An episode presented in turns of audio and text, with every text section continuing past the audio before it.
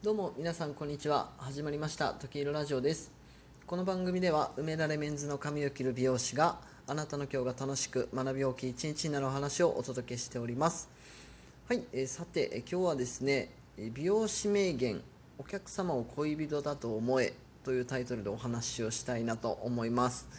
えー、なんとなくタイトルからご想像がつくかと思うんですけれども、まあ、もうお察しの通りのお話となっております。えー、これはですねちなみに、えー、この名言を僕がいただいたんですけどもこれ誰からいただいたかと言いますと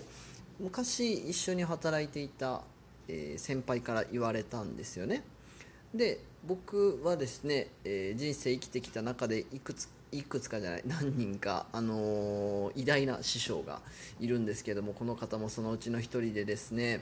えー、美容師としての基本的な姿勢であったり大事なことをたくさん学んだ、えー、僕の大師匠でございます、えこの方からいただいた、えお客様を恋人だと思えということについてですね今日は僕の考えをお話したいなと思っております。で、えこの名言のうちですねお客様を恋人だと思えということでですね、え僕は美容師という職業と恋愛というものがですね非常に、え大切な関係があるんじゃないかなと思っているんですね。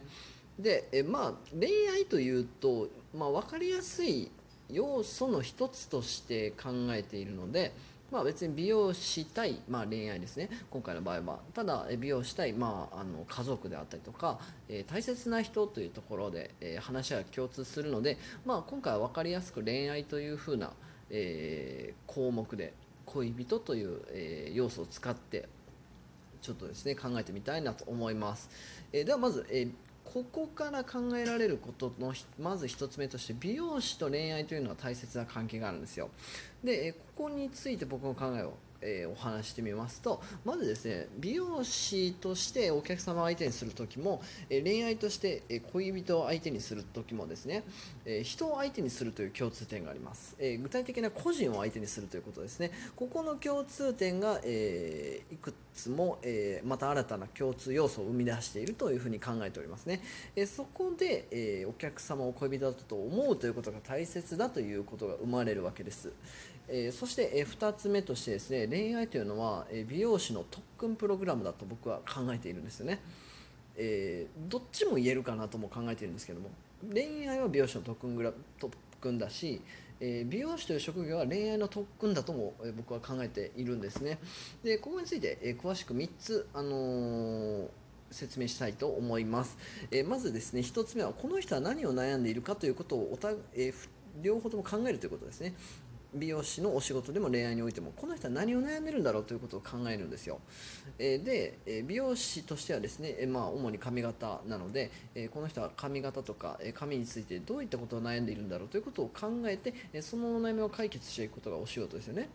で、え恋愛についても同じかと思います。一緒に過ごす上でこの人が人生によって何を悩んでいるんだろうとか、え今の生活でですね何悩んでるんだろうということが、まあ、まあ、考えますよね。ていうか気になるかなと思うんですよ。でここを考えて悩みを聞いてあげたりとか相談に乗ってあげるとか、まあ、できるか分かんないですけど解決してあげるということはですね恋愛回復においても非常に大事かなと思うのでここが共通していると思うんですね。なので、え美容師のお仕事とつながるですね。この恋愛でのこういった何を悩んでいるか考えるという動作がですね美容師のお仕事にも生きると思っています。そして2つ目、えこの人は何を求めているのかというところですね。これも考えますよね。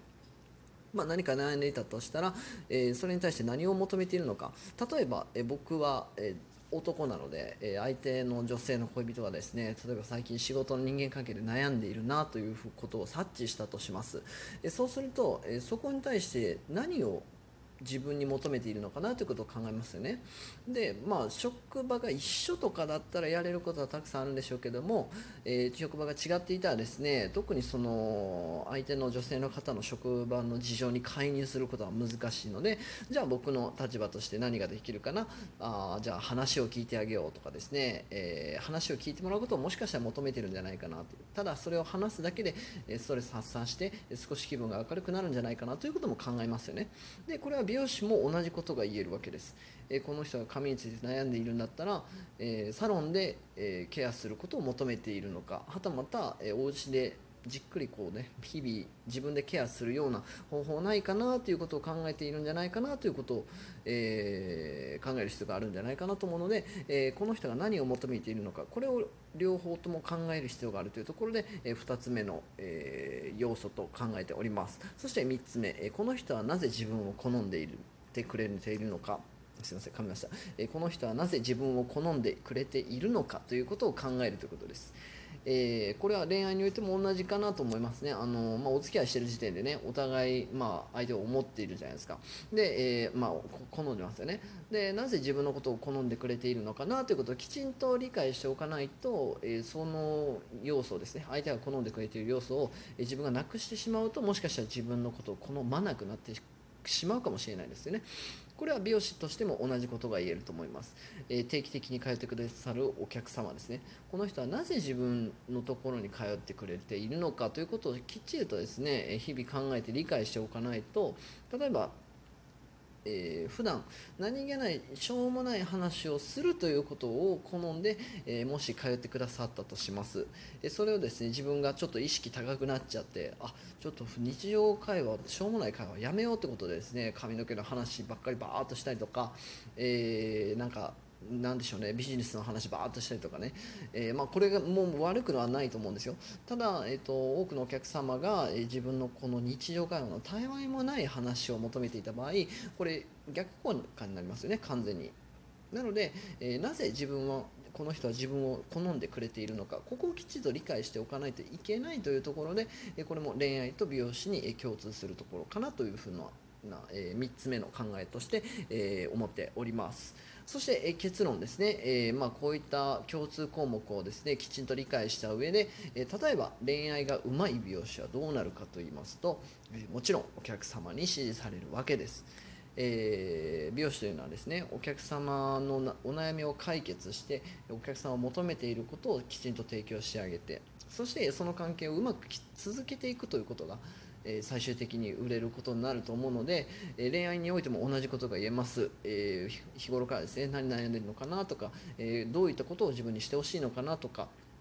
まあ、普段自分の行動の中でですね、えー、どこの部分を好んで、え、この人は自分とお付き合いしてくれているのかなとか。ここを考えるのが上手になるとこれこのままそっくりそのまま、え、美容師のお仕事で転用できるかなと思うので、えここがですね、え非常にえ美容師と恋愛どちらの要素としてもですね必要になるかなというふうに考えております。はいでは本日はですね、えー、美容師名言お客様を恋人だと思えというタイトルでお話をさせていただきました。これはですね僕が、えー、先輩から過去にいただいた言葉でお客様を恋人だと思えということですね。で、えー、これが具体的に分かる事例としまして、え実際にリアルの美容師のお仕事と恋愛での、え、関係性づくりここをですね、え、細かく分解して、え、今日は考えてみました。そして、えこの共通する要素をですね、え恋愛でやる上で、え美容師に対する特訓プログラムと僕はなると思っているのでここを3つ考えてみました。この人は何を考え悩んでいる。そしてこの人は何を求めている。そしてこの人はなぜ自分を好んでいるか。この3つをですね、えきちんと考えておくことで、え恋愛にも美容師にも、えうまく転用してえー、くことができます。そして恋愛が例えば上手になれば、え美容師として、えー、かなり売れるようになるんじゃないかなと考えたお話でございました。はい。では本日も最後まで聴いていただきありがとうございました。素敵な一日をお過ごしください。